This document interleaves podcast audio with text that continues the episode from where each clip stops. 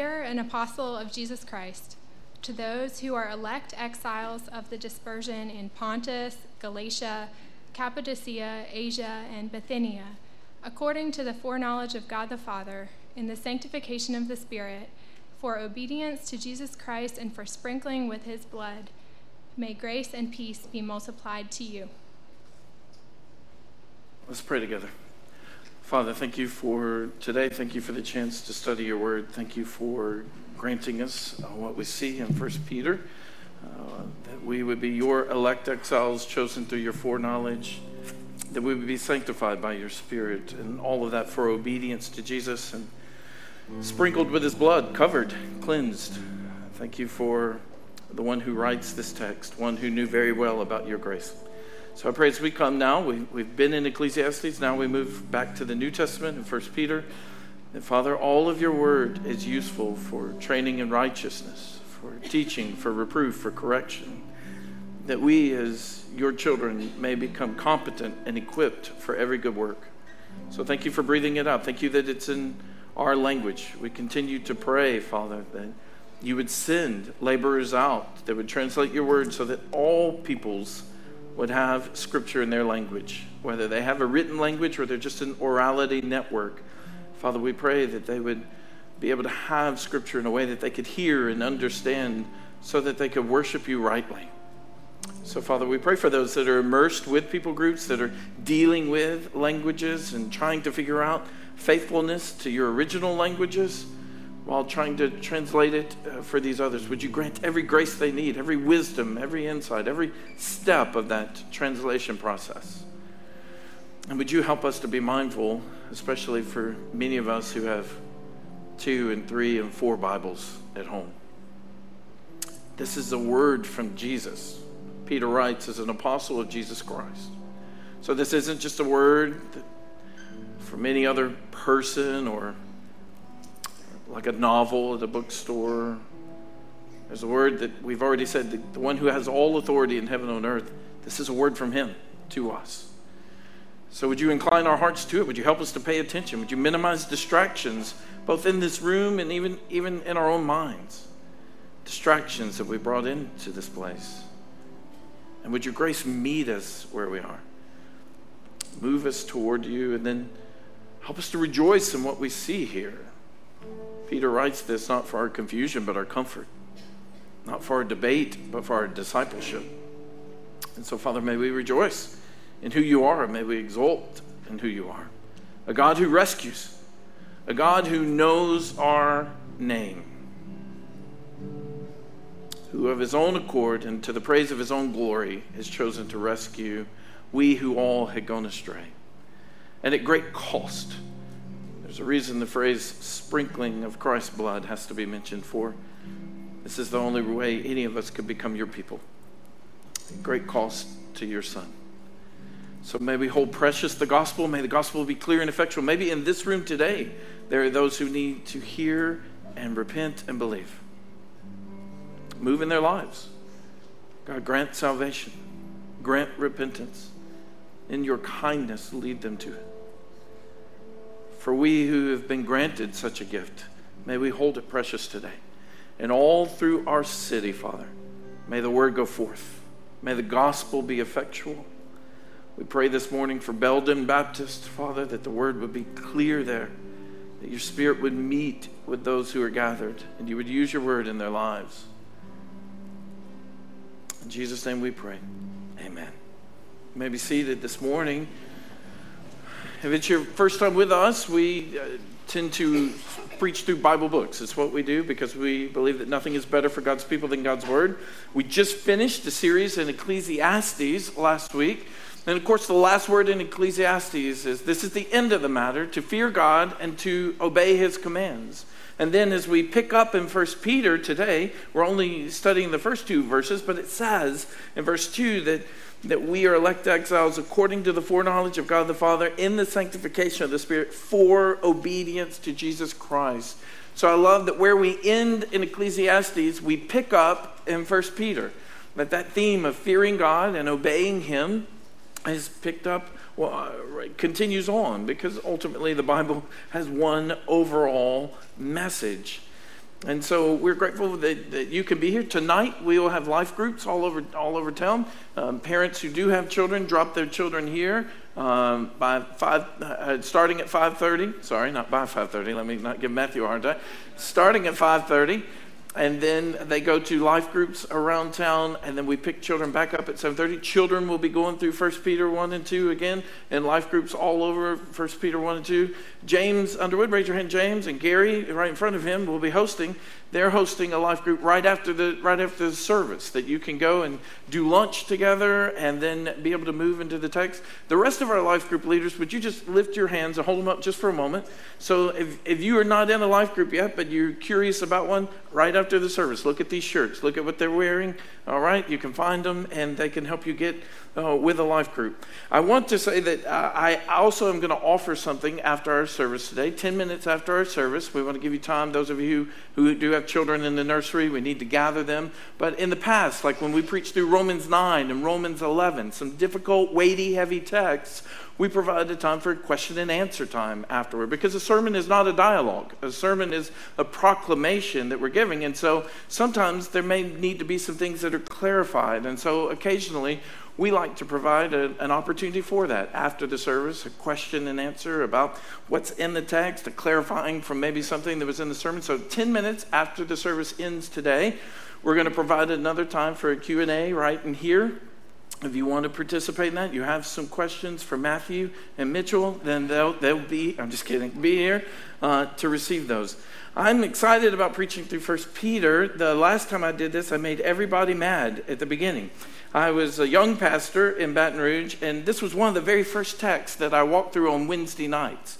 And I was excited about First Peter because it's so much about, hey, this isn't our home. If we're in Christ, we are citizens of heaven, that we, we're just sojourning here. We're aliens. And then also there's a word of suffering that's involved in, in wanting to prepare my people to suffer well. But somehow in all of my youthful excitement as a 28-year-old pastor, I failed to see how Peter started his work, which is to God's elect, chosen through the foreknowledge of God. And you would say, why are we dealing with just two verses today? I don't know. Maybe because we have election, foreknowledge, baptism, uh, I mean, sanctification, obedience, sprinkling with blood, these sorts of things. It seems sufficient for a topic uh, to, to cover here. And I'm at, Crosspoint in Baton Rouge, I made everybody mad. I made those who came from maybe more Reformed or Presbyterian background. They were upset that I started with election rather than depravity. And I said, Well, that's because I'm starting where Peter started. I'm not starting where Calvin started. And then those that were on the other end of the spectrum were upset that I used words such as election of foreknowledge. And I was like, Well, I used the words that Peter used. And so I went home and laid on my bed and sort of just smiled that I had made everyone mad by just preaching the text, right? Awesome. I can't wait to see how it turns out today. So, why do we do this? Because as God's people, we are called to walk through line by line, and we can't skip difficult texts. We can't skip phrases we just don't like. Later on in 1 Peter, he's going to say, they disobeyed as they were destined to do. Well, we need to wrestle with that. We need to know what's there. We need to know what the word election means, what the word foreknowledge means. And I didn't grow up in a congregation where we knew what those meant. I'm certain I, I grew up in a congregation where I never even heard those words. I don't remember ever walking through First Peter. I know we didn't walk through Romans. And, and so uh, we don't skip difficult texts. You know why? Because God has given us all of these texts on purpose. And He's given them for our good and our growth. And so we want to walk through and see what's here. Uh, have you ever experienced something that you were not prepared for? You ever, right? And maybe there's something that you, you experienced that you thought, man, if I just known this before I got into it, or if someone had shared this, there are a lot of pastoral experiences because seminary can't train you in everything. So there's a lot of pastoral experiences that you find yourself in days, again, as Mr. Tommy says, you never know what you're going to be doing in a day. Uh, that you're like, man, I wish someone had given me a word here. First Peter is a word of preparation. It is a word for those who are going to be suffering because they are in Christ. suffering because they're the aroma of Christ, suffering because they're living lives of holiness, because as we testify here with Alex, that there's a change that's occurred, and so we no longer live as we used to live. And so Paul would write to Timothy and say, Indeed, any who want to come after Christ will be persecuted. And so Peter is writing to those who are believers and they're going to be persecuted, and it's a word of preparation. Uh, for those of you who have the notes that we give, at the very top of your notes, I like to put the passage in a sentence each week to kind of boil it down to one main thought so that it's clear for us, so that we can go away from here and we can know here's, here's the main thought, main emphasis that God has given us in this text. And then not that that would be an end in itself, but though that we could use that to then teach others and disciple others. So here's the passage in the sentence for you. As God's elect exiles, we're called to hope in holiness because the Father, Son, and Spirit have done something for us that the world can never change. So, as God's elect exiles, and the title of the sermon today is Dear Elect Exiles, we are called to hope and holiness because the Father, Son, and Spirit have done something for us that the world can never change. Your truths from this text, normally I like to write uh, teaching truths, application truths as our, as our teaching point. Today, those truths are, are they're going to build off of you in summary fashion. We're just going to walk through the text and they're going to build off of one another, but it's why I've written an application points for you along each one because we want to be clear how they are for us. And it begins with the very first word of the text, Peter. Peter. And our first uh, truth that we want to pull out is obviously that Peter wrote this text. Uh, now, what I love about this is that one who others might have written off is the one that God uses to write this text. For those of you who may not know who Peter is, Peter is one of the first disciples that Jesus called. Matter of fact, one night he and his brothers and, and their friends that were partners in fishing had been fishing all night, didn't catch anything. Jesus is trying to teach a crowd, and, and he, he ends up asking Peter for use of his boat so he can get away, get some separation from the crowd, but be able to project out to them. And after he finishes teaching, he turns to Peter and says, Hey, man, let's set out here, let's go fishing. And uh, he tells him, hey, cast your nets over here. And of course, Peter, uh, argumentative from the very beginning, debating from the very beginning. Jesus at least knew what he was getting into. Uh, Peter says, Lord, we've, we've fished all night, but we hadn't caught anything. But because you say do this, I'll do it. There's a word there for us, too, of just obedience, right? Even when it doesn't make sense to us. Peter's like, you know, hey, we're fishermen. I don't know who you are. You just got my boat, but uh, we kind of do this all the time. We didn't catch anything, but okay right? So even when it doesn't make sense to us, there's something about obedience. So they do, and of course, there's such a large catch of fish that the boat begins to sink. They have to call their friends over. And I love Peter's immediate response. He says to Jesus, Lord, go away from me, for I'm a sinful man. He recognizes Christ and his holiness, and he recognizes himself for who he is. And, and what we've said before, Jesus is not there to go away from Peter because he's unholy. Jesus is there to take away Peter's unholiness by taking it upon himself. And Peter is going to be used. And I'm really grateful for Peter because Peter's the guy who could never control his mouth or his actions. And, and so he would be the one that, that would affirm from the very beginning. Not only was he the one who said, Recognize Jesus, hey, go away from me, Lord, you're holy. He would be the one that would say, You're the Christ.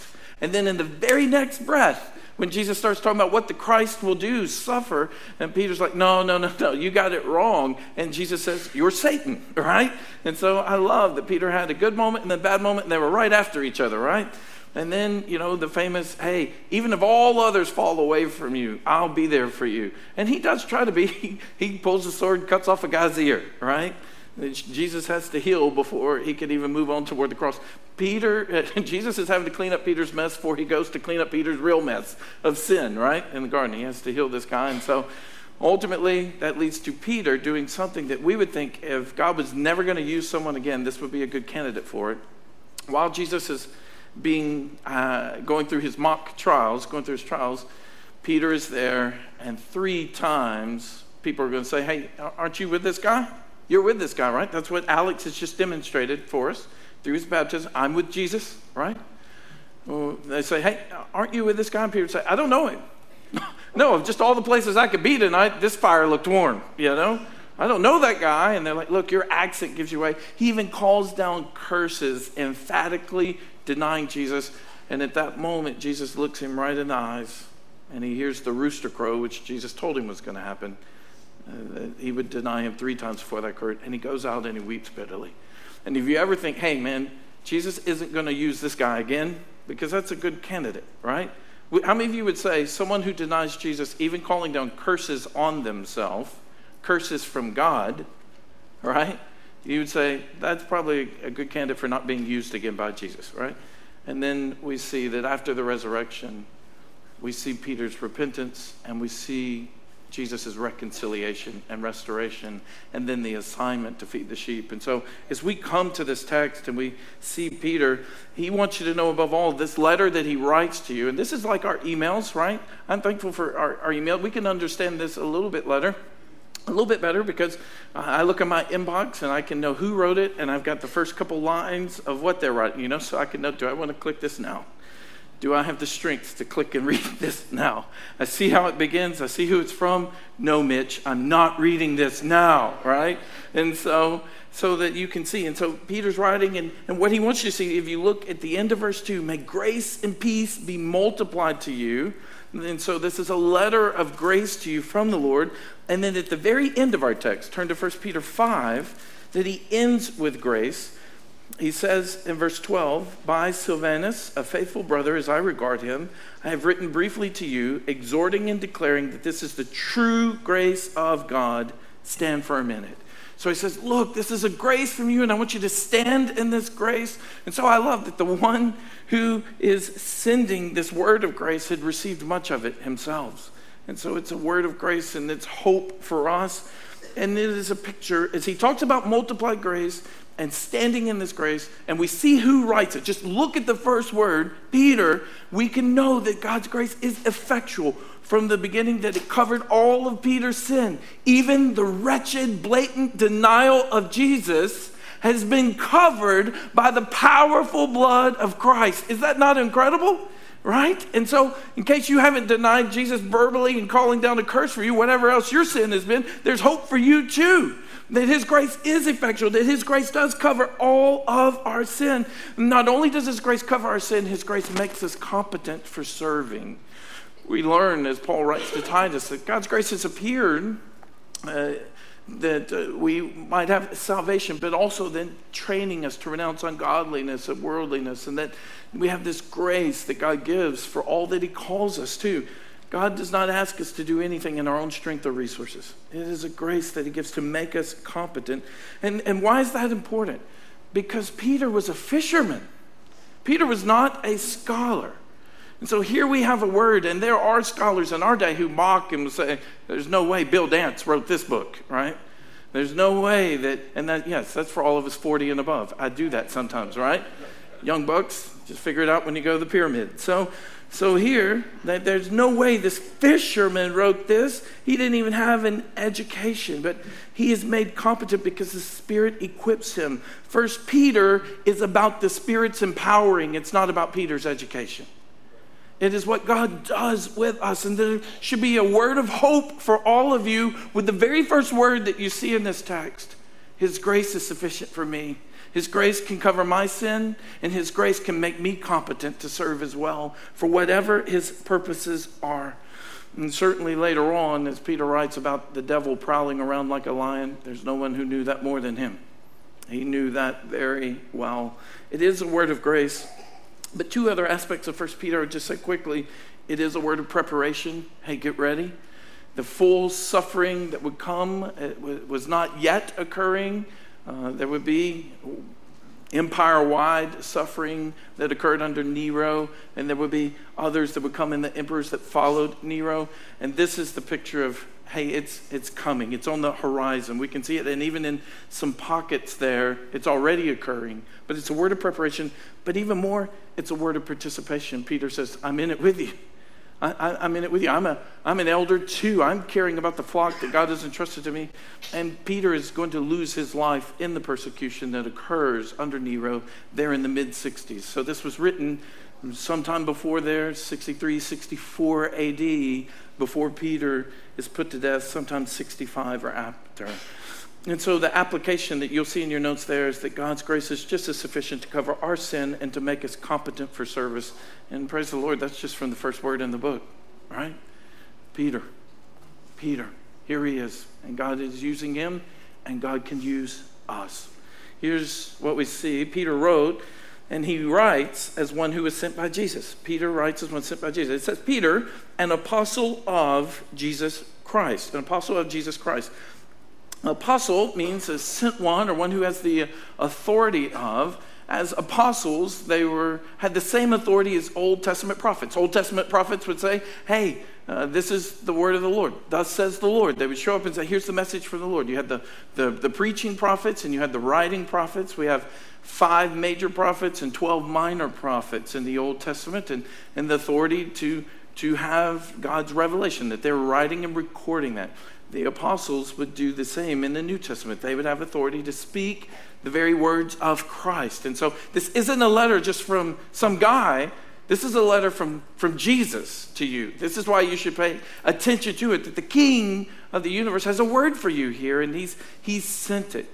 It's interesting, too, that this phrase, apostle of Jesus Christ, Wayne Grudem will point out that, that of Jesus Christ is not used pastors of Jesus Christ, teachers of Jesus Christ, evangelists of Jesus Christ. That the only office that this phrase is associated with in the New Testament is apostles of Jesus Christ. That they had seen him, that they had known him, that they were sent intentionally by him, which is why in our day with denominations that, that have apostles in them, I don't know what they are, but they're not an apostle like Peter is, one who can reveal and write down the very words that God intends for his people to have.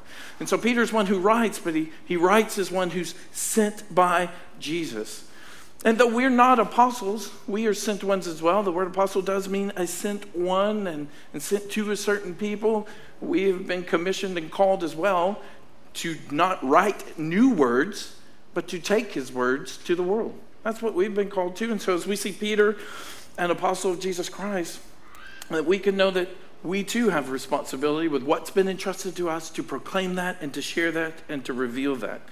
And so he writes then, Peter is an apostle of Jesus Christ to those who are elect. Or truth number three in your outline there, that Peter wrote as one who was sent by Jesus to feed his sheep. When Peter was restored by Jesus, he was asked three times, Peter, do you love me? And every time Jesus responded, feed my sheep, feed my sheep, feed my sheep. And that's what Peter is doing with this letter. He is feeding Christ's sheep. Well, how do we know that it is Christ's people? How do we know that this letter is primarily written to believers? Well, he says, to those who are elect. To those who are elect. I would say to you that the word elect is meant to encourage us, it is not meant to exasperate us. It is meant to encourage us. He uses it, you heard me pray, to disciple us, not divide us. And it's so interesting in our day that that words that Peter writes or Paul writes under the influence of the Holy Spirit are, are used to divide people who all claim to be in Jesus. Uh, he means no division here. He means discipleship. He's letting you know you were chosen. The word elect means chosen. And I love what another pastor says. He says, when you put something first, you're not trying to hide it. We've had the joy of having these conversations with the other church about the property, and, and, and, Rob has the most responsibility to read the fine print, but we've been reading through the details. And then there's stuff you want to hide. You don't put it first and in bold, right? And there's stuff that you hope they skim over. You just kind of put it in the small fine print, right?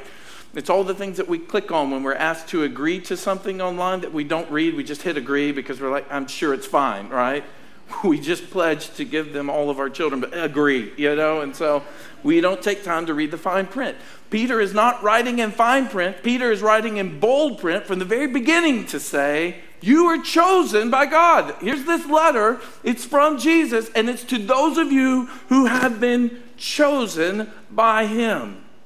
Well, I love that Peter is writing in particular to many who would have been Gentiles as they're in this area of Asia Minor and Turkey, the one who is the apostle to the Jews. Paul was primarily an apostle to the Gentiles, but now the, the one who is the apostle to Jews is going to use words that were used of Israel elect, exiles, dispersion. And he's using them as that picture of you've been grafted in. Exactly what we see from Romans 9 that, that you may not have had the, the things, as, as Paul writes in Ephesians, of uh, from your forefathers. You, were, you once were not a people, but now you are a people. And these words that were true of them, this word that was ch- said of Israel, is true of you as well that you are family and that you are wanted. That's what it means here, that, that you were chosen. Your salvation is no accident.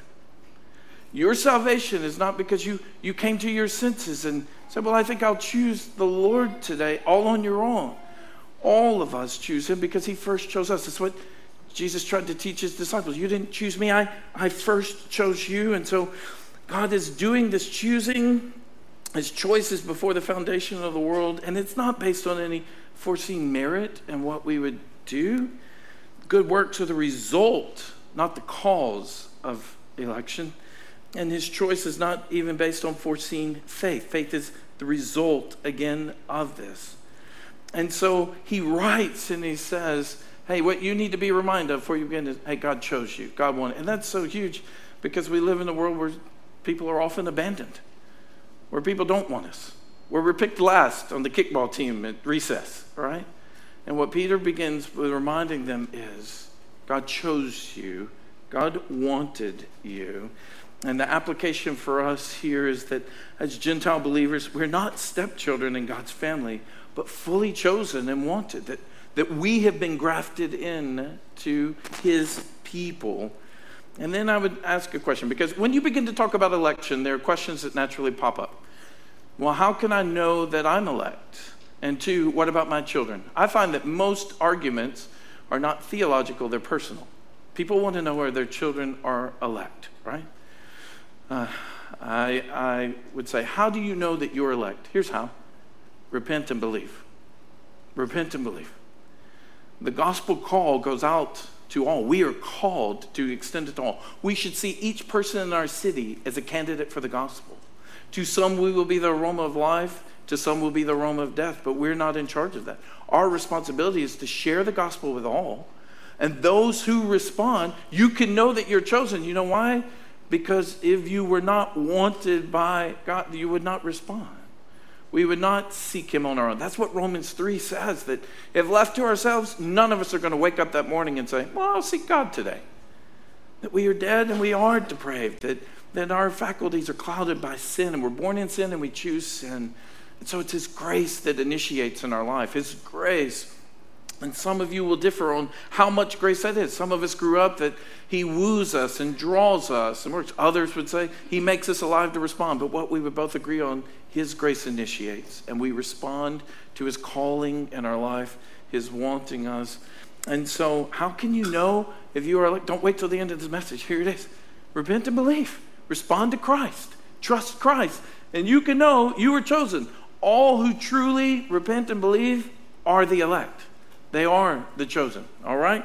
That'll be a good clarifying question for Matthew later on. All right, number four then. Peter wrote as one who was sent by Jesus to feed his sheep who were sojourning and suffering. So he says, Peter, an apostle of Jesus Christ, to those who are elect, and there's something about these elect, they're exiles, and they're exiles of the dispersion. The word exile means a temporary resident in a foreign place, or, or those who reside as aliens. I don't mean green ones with antennas.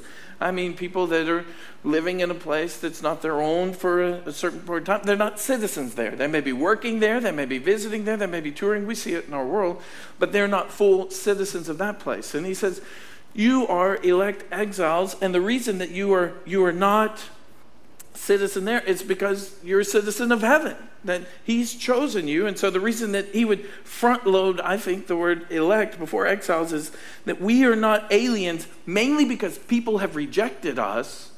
We are aliens because God has chosen us. That's why He phrases it the way He does. So that's what causes us to be sojourners. We're not sojourners because people don't like what we wear or that we have a unibrow rather than two eyebrows, so restrictive, right? That this is not why we're alien. It may be why you're weird. It's not why you're a sojourner, right? That we are this way because of what God has done. God has done something to make us this. And I, I loved what, what Grudem called the chapter in which he discussed 1 Peter 1 1 and 2. He says, Peter the apostle to sojourners in God's eternal care to sojourners that are in God's eternal care. And as he writes, th- these are people that are spread out. They're spread out in what we would call modern day Turkey. And you see uh, the different cities here Pontus, Galatia, Cappadocia, Asia, and Bithynia. Actually, Pontus and Bithynia are going to share a region, and then Galatia and Cappadocia and Asia are their own little groupings as well. I took a picture and sent it to the staff to use. I put my finger on it on purpose to be like, hey, let's use this. It'd be awesome. Me pointing. Uh, so uh, there's the, it's, it's in modern day Turkey and, and along these routes. But let's pause just for a moment and consider this to consider how long the church has been alive in a very difficult place. In 2,000 years at least, the church has been alive in Turkey and facing suffering, and God has sustained his work there. And not much of the suffering has eased in Turkey in all of those years, right?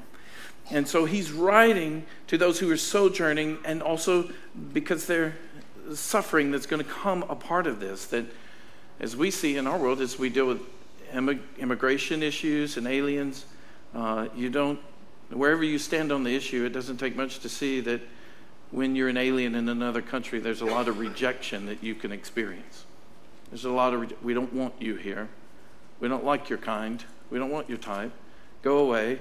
And, and sometimes in our, in, in our place, threatened our dreams of life, liberty, and the pursuit of happiness. And, and wherever you, you stand, there you can, we can all say that there's rejection that's experienced. And Peter says, hey, you're going to be rejected. You're going to be rejected because of Christ. And so, what he's wanting to do is to center that rejection in sort of a God centered choosing of them. I love what another pastor says. He wants to give them a God centered explanation of their exile in the world. Your lives are rooted in God's eternal election. Your pain is rooted in God's eternal election. Your rejection by men is rooted in God's eternal election. So don't think all these things, all the troubles of being Christian foreigners, is owing to God's rejecting you. It's owing to His choosing you. This is why this is going on. And we're not to then withdraw from society. The very fact that we're going to have something. So the monks and those who withdrew from the society, Qumran and the Essene communities in the first centuries, where the church pulled away from the world, that was never Jesus' plan. Jesus prayed for his disciples to be in the world, but not of it. And so Peter here is saying, look, the reason you're going to suffer is because you're living these things out in front of people who don't love Jesus. And I've tried to help you see that, that if we go to all the nations with the gospel, inevitably there are going to be people who aren't excited about that. If you live for Jesus at work, not everyone's going to be real excited about that. If you live for Jesus students in high school, not everyone's going to be real excited about that. And sometimes the Sermon on the Mount is countercultural inside the church. That there are people who are very comfortable where they are in apathy in their walk with Jesus. And so sometimes if we live for Christ in the church, that that it causes people to, to not be happy with those things uh, in our lives. And so here, he says, if you live these things out, you need to know that there's going to be problems that come with that. But all of that has been known, and it's a part of the process and a part of the plan. And so, a couple application points for you there is just as sojourners, we need to remember our true home and citizenship is in heaven. As sojourners who belong to Jesus, suffering should not surprise us.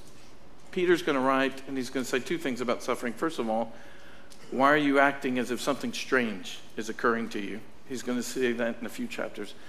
He says it's an opportunity to entrust our soul to our faithful Creator. And then, second, he says, don't suffer as those who've chosen sin. The suffering that he's talking about, us being empowered to live through, is the suffering for being faithful. It is the suffering of obedience. He says it's a whole different thing when we suffer because of disobedience. And he says that's not what our suffering should be.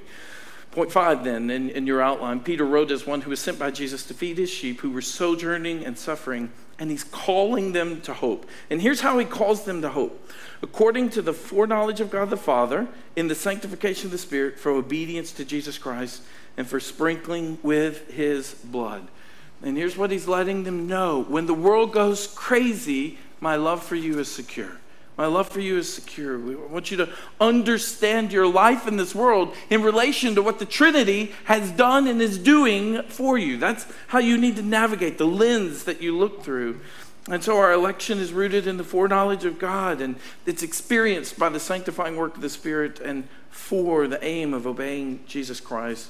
So, what is it that should fuel our hope? And in the Bible, hope is thumbs up, not fingers crossed, right? LSU this fall will play seven teams that are projected to be in the top 25, right? This is what I know all of you memorized that. And so we already have uh, Coach O as our head coach, so we're already at a disadvantage. But then now we have to play seven teams that'll be in the top 25. LSU fans' hope is clearly like this and fades. I mean, it fades quickly, right? First kickoff. And so this is what we do here, right? This is not the biblical means of hope. The biblical means of hope is this it is certain, it is rock solid, it is true. And where he wants you to have hope, as these elect exiles, that this isn't home, and as you look a lot like Jesus, you're going to suffer for it. He wants to ground it in some things that God has done something for us that the world can never change. So, no matter what they do to you, they won't be able to change these three truths right here. Number one, that God the Father has always known and will always know us. Listen to this. Before you were formed in your mother's womb, you were foreknown before your mom and dad even knew you were on the way, you know? I've, I've said often when we moved here, you know, we moved into the second floor with my in laws, and we had three kids already. And then one day, Adoniram comes down the steps and he comes running to me. I thought he was bringing me a popsicle stick. He was not. He was bringing me the results of a test. And, and on that test, it let us know that Alistair was on the way. And I, admittedly, I spiraled into a bit of depression for at least two weeks. They were two weeks solid. I was like, Lord, I already know how selfish I am. And you have shown that with three kids that already there's opportunity to know how selfish I am. With a wife who I'm called to die to self, and I don't want to die to self. And now we're pastoring a church plant with living in the second floor of my in-laws, and what, what should we do? Add a fourth child. Yes, Lord, that's, that's awesome. That makes perfect sense, right? And Amazing thing, though, is that before we even knew any of our children were on the way, those of our children who've come to Christ, God knew them before they were ever formed.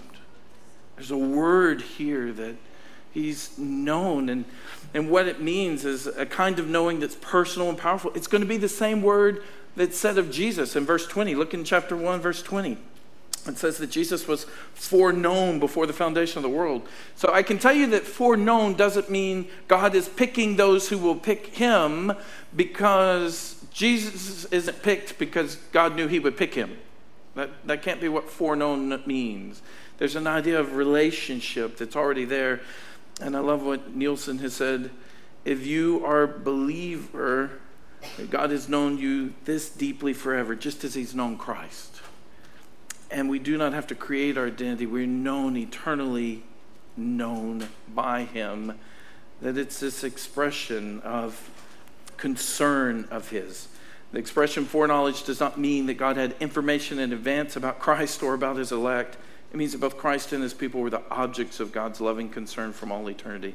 I, I tweeted about this yesterday. I, I, don't tweet a lot these days. I'm only really intentional when I do it, but we live in a world in which people want to make their name known.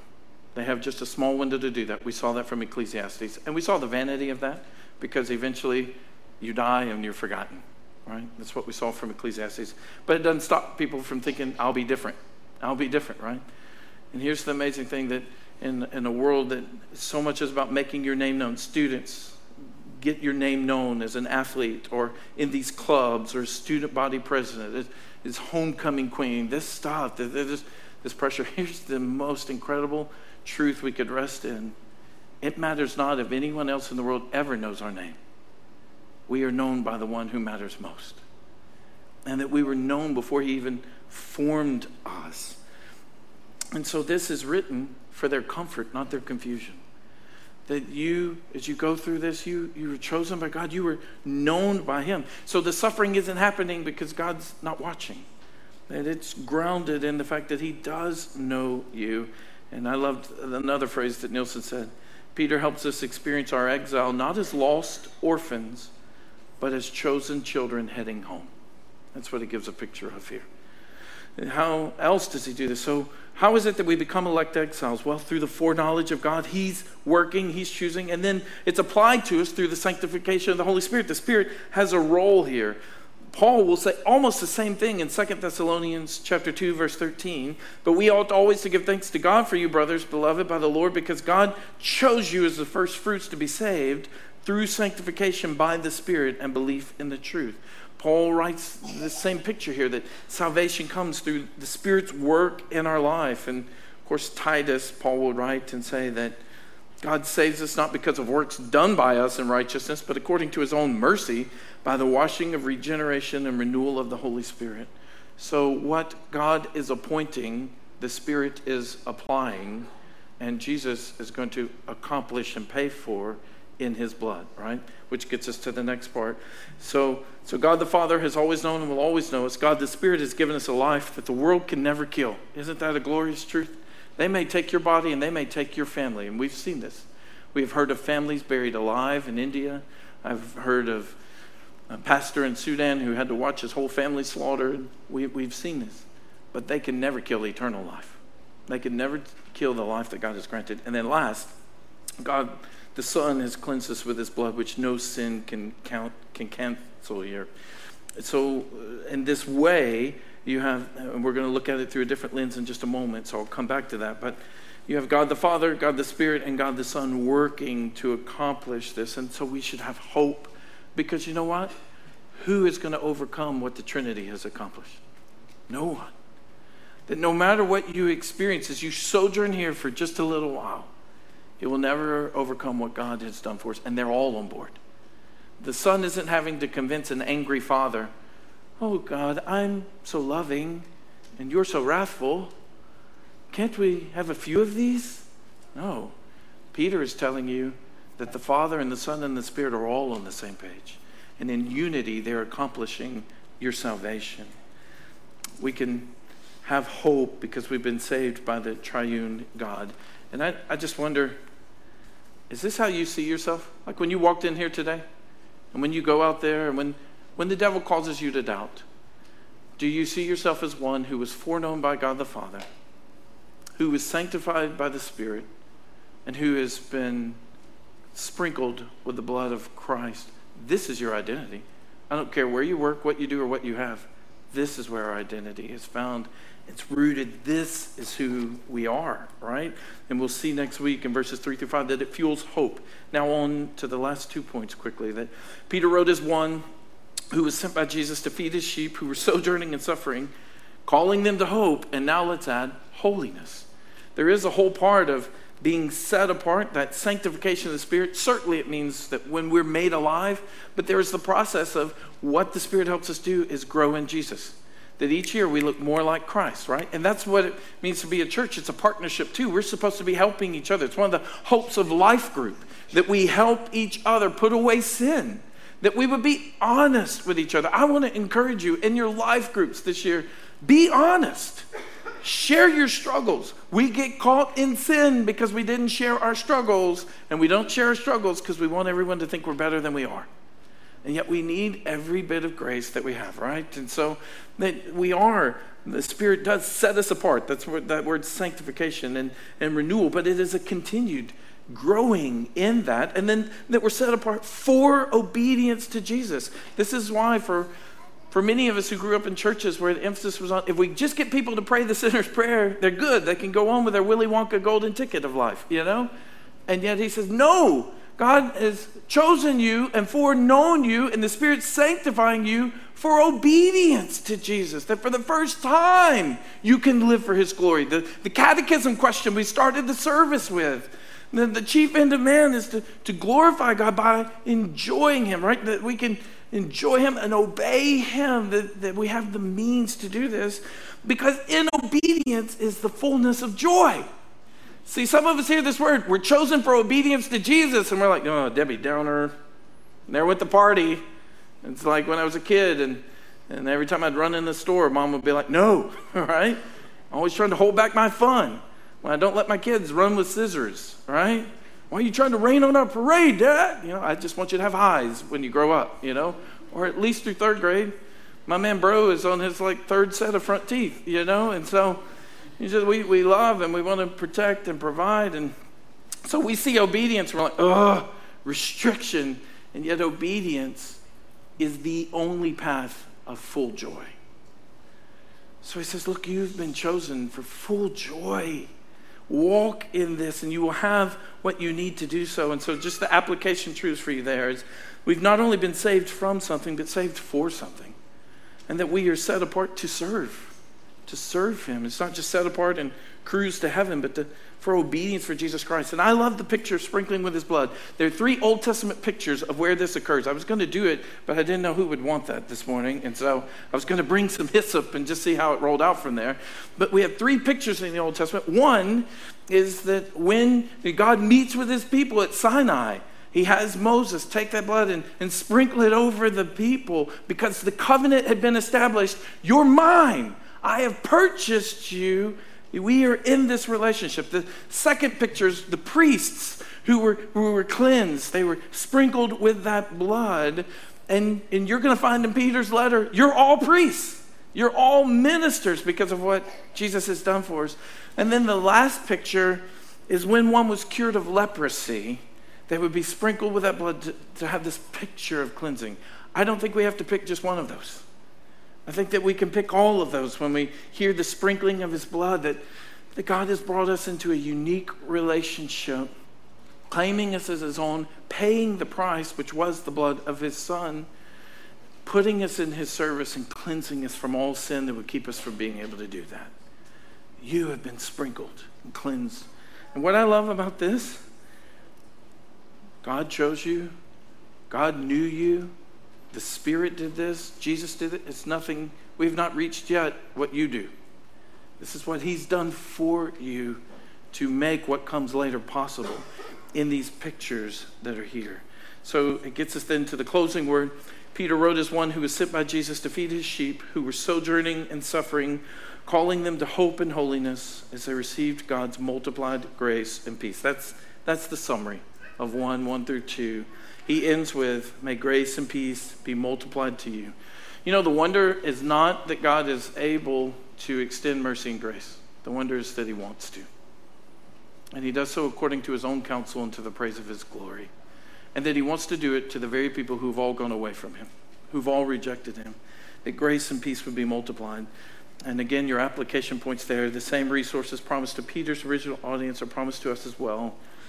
Grace and peace from God are ours in Christ alone. There's no other way that grace and peace come from God but through Christ and Christ alone. His substitution on our behalf is completely necessary. And so, uh, as we come to wrap this up, we're, we're going to sing response songs of truth. I'll invite Mitchell to come, come now. I want, to, I want to say a word. I love what another pastor has pointed out. So, you come to church today and we start First Peter.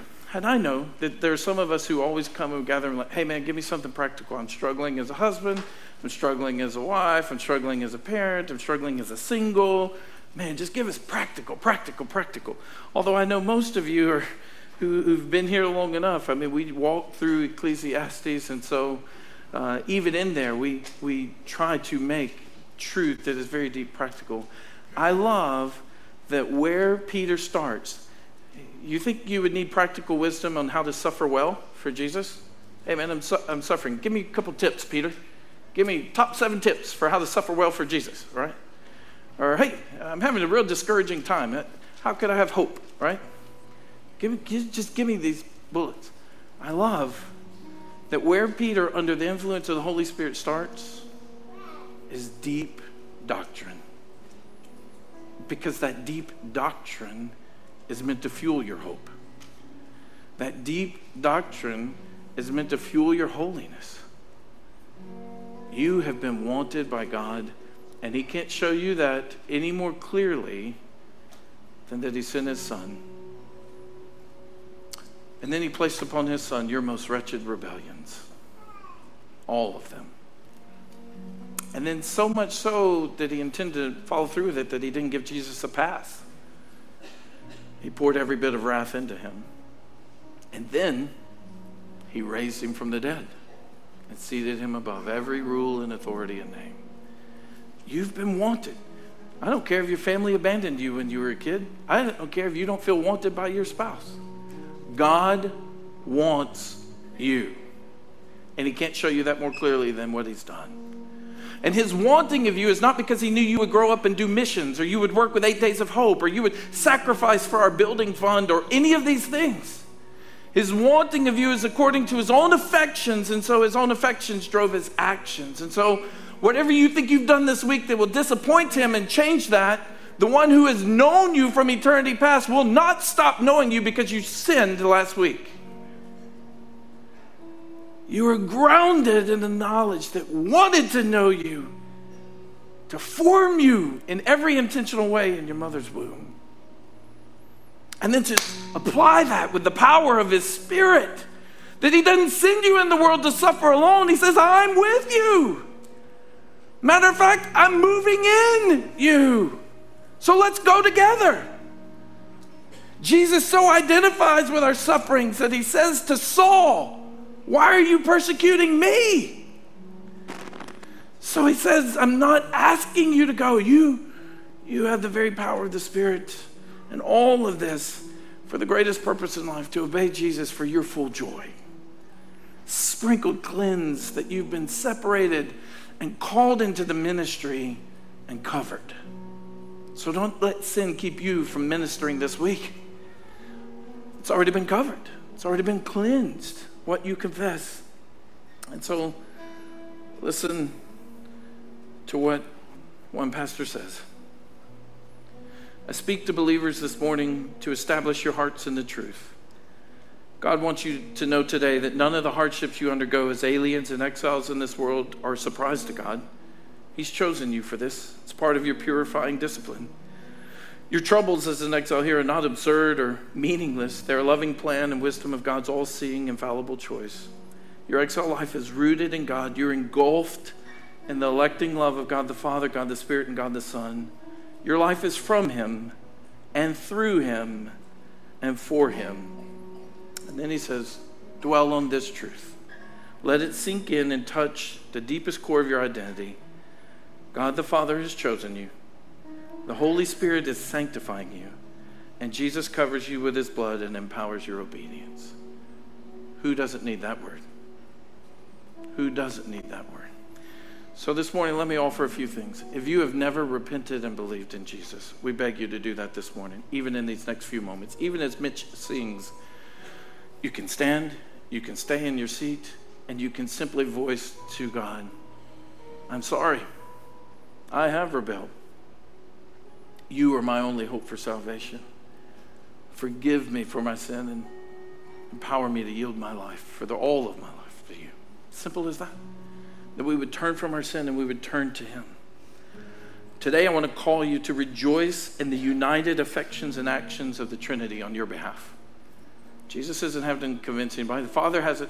The Father did not have to convince Jesus to go to the cross. We have to convince our children to clean their rooms. The Father didn't have to convince Jesus to do the most costly sacrifice ever. United affections and actions of the Trinity. So, do you have hope? Are you living in holiness? And maybe this morning, maybe we all just need a fresh experience of that multiplied grace and peace that comes through Jesus. It's okay to beg God for that this morning. To say, I need a fresh experience of your grace and the peace that comes from you through Jesus. Let me pray for us. Father, thank you for your word. Thank you for the chance to study this book. Thank you for what you did in Peter's life. Some of us feel like there are things that we've done in our past that disqualify us or keep us from being used by you. But this word begins, this letter begins with the word Peter. And so your grace was sufficient to cover all his sin. Your grace is sufficient to cover all our sin. And Peter was not formally trained through education, but he was empowered by your spirit. He'd spent three years with your son and so, yes, He is capable in the power of your Spirit to write this letter. And so, may we have that hope that you will equip us to be competent for the service that you're calling us to. And, Father, that we are not apostles in the sense that we write new words, but we have all the words that you want us to have at this time. What are we doing with those words? Are we reading them? Are we praying them? Are we memorizing them? And to whom are we taking them? I pray that you would help us to live as those who've been sent out. Thank you for choosing us, Father. Thank you for wanting us.